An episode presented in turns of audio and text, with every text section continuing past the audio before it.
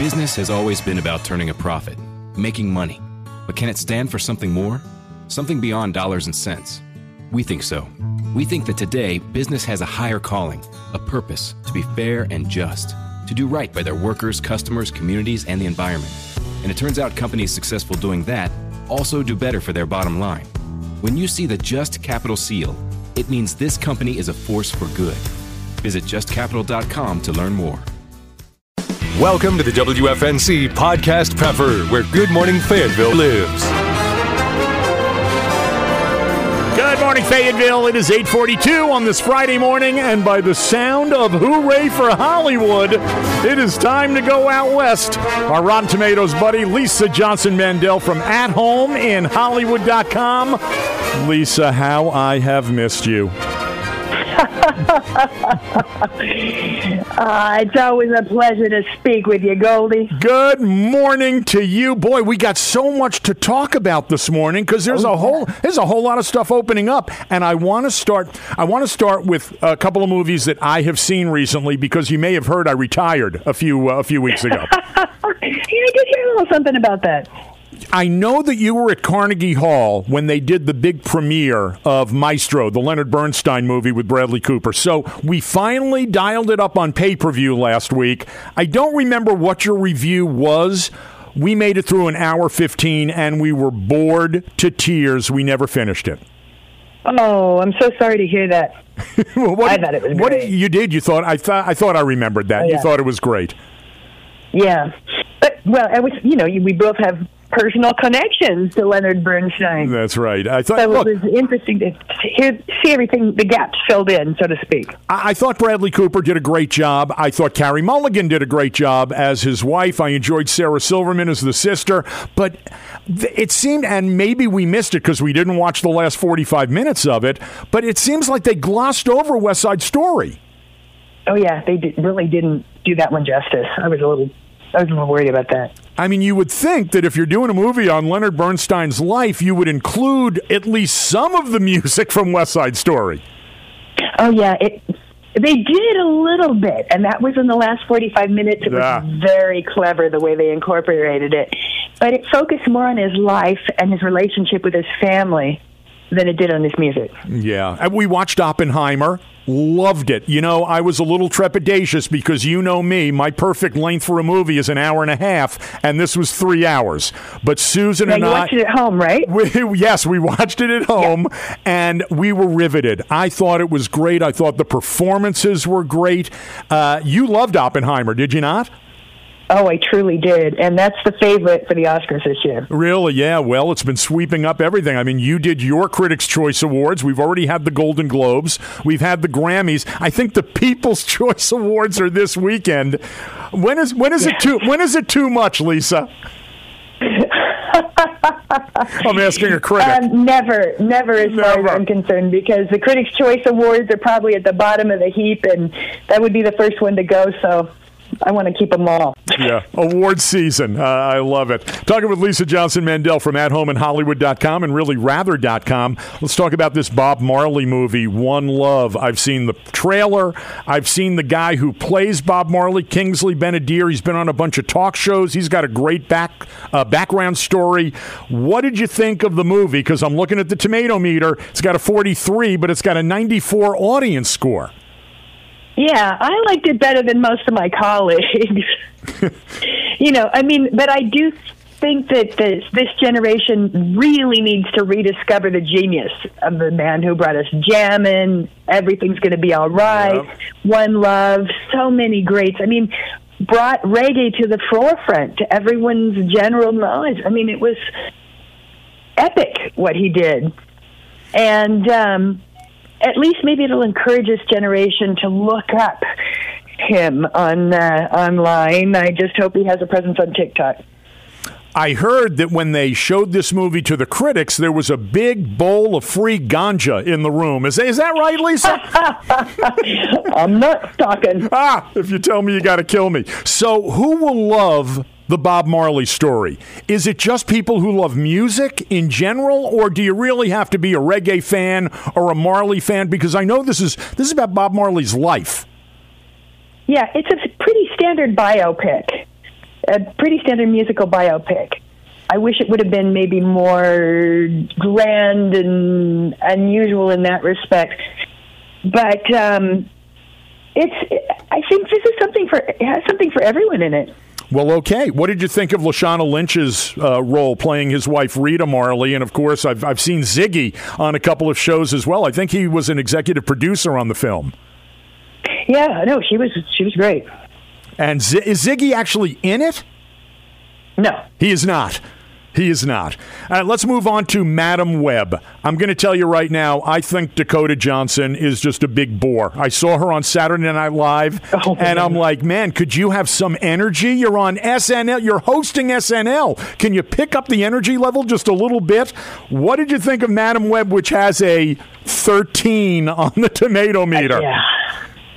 She never has a very demonstrative demeanor, never, in any of her movies.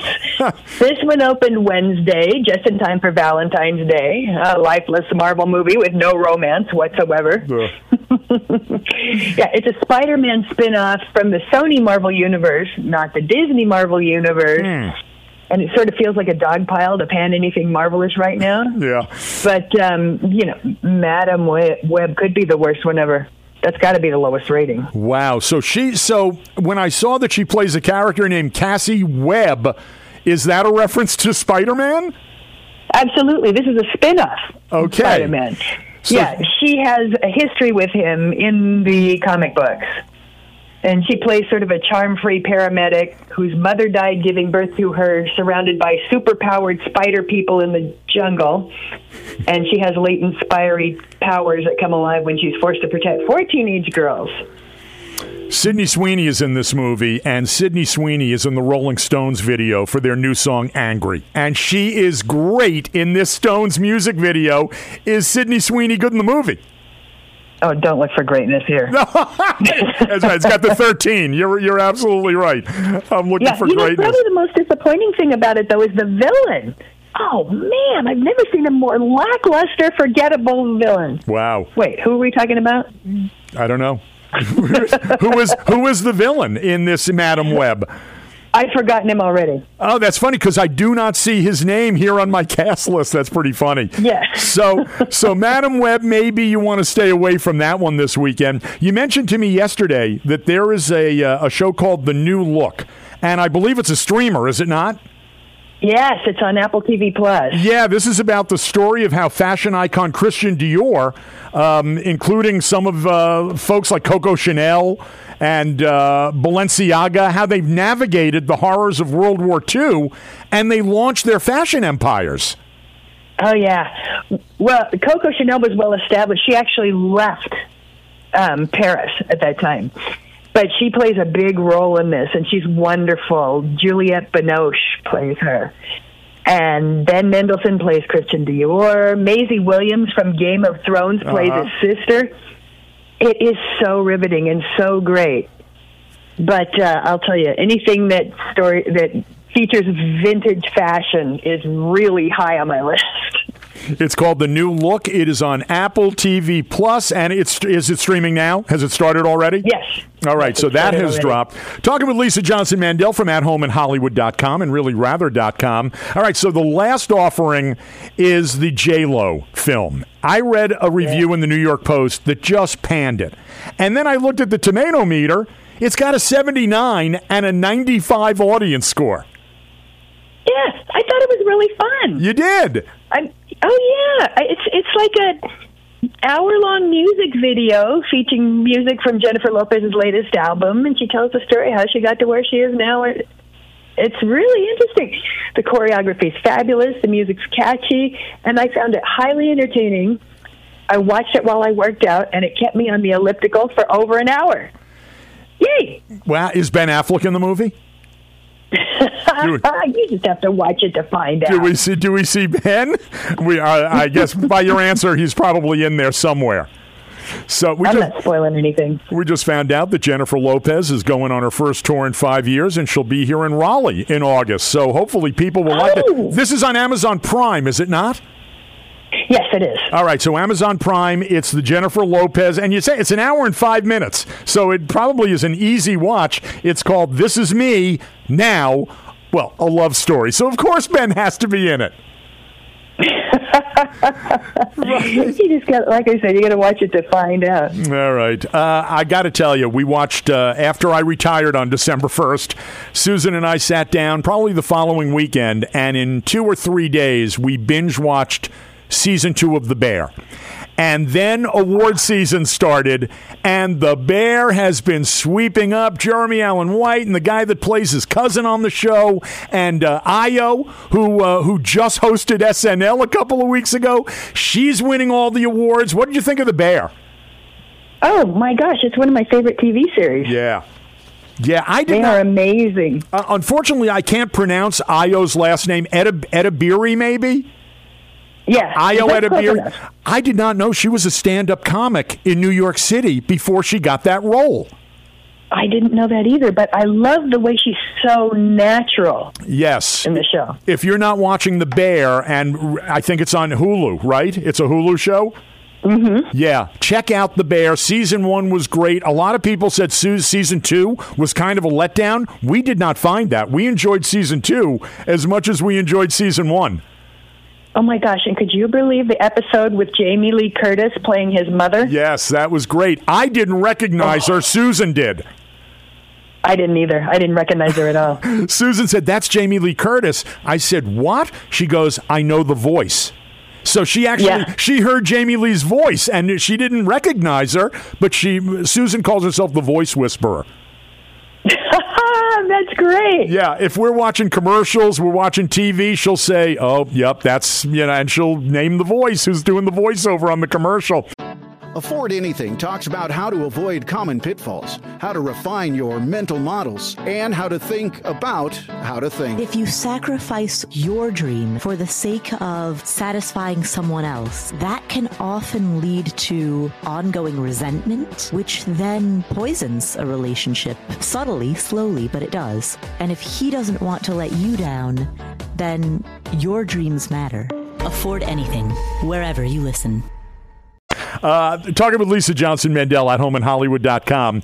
A list just came out from the Hollywood Reporter of the 50 best TV shows of the 21st century so far. I'm going to give you the top 10. Tell me what you think. Number 10, Netflix BoJack Horseman. I've never heard of it, and it made the 10 best shows of the century. It's an animated show. Oh, okay. Oh, yeah. Not impressed with that one. Number 9, the best TV shows of the 21st century, Freaks and Geeks. I was never a huge fan, but a lot of people were. A lot of people came out of that show, though, including, I think, Jason Segel. Yes. Maybe Judd Apatow. Was that his show as well? Number 8, a show that I never really got into, Girls on HBO was number 8 with Adam Driver. I'd agree with that one. It gave us Adam Driver, but not much more. All right, number 7, Better Call Saul. Yeah, okay. That one's up there. I'm agreed in that one. Number 6, Reservation Dogs, FX Hulu, one of the best TV shows of the 21st century. Oh, I never got into that one either. I did enjoy The Wire. It came in at number 5 on HBO. Yeah. I was living in D.C., and they were filming it in Baltimore, so it was kind of right down the road. 30 Rock was number 4. Tina Fey and Tracy, man, and Alec Baldwin, I love 30 Rock. I miss 30 Rock. Yeah. Succession was number 3. The Sopranos was number 2. Hollywood Reporter, the number 1 best TV show of the 21st century so far. Go ahead, take a guess. Oh, my gosh. They're not going to give it to Game of Thrones. No. Oh, no, it's got to be... John Hamm. Breaking Bad. Oh, Mad Men. Mad Men is number 1 on Hollywood Reporter's best shows of the century so far. So there it is. Mad Men, number 1. Lisa Johnson Mandell, at homeinhollywood.com, reallyrather.com. I love you so much. It's so great to hear your voice, and we'll talk to you next Friday. I'll be here for you. This is the WFNC Podcast Pepper, and listen to Good Morning Fayetteville live every weekday morning at 6 on News Talk 640 WFNC. The Ed Milet Show showcases the greatest peak performers sharing their journey, knowledge, and thought leadership. This is one of the all-time best pieces of advice ever given on the show. Actor Rainn Wilson. The number one thing that psychologists point to with young people of why they are struggling so much in this mental health epidemic is they don't have resilience. So how do you build resilience if you don't understand suffering itself? The Ed Milet Show is available on YouTube or wherever you listen.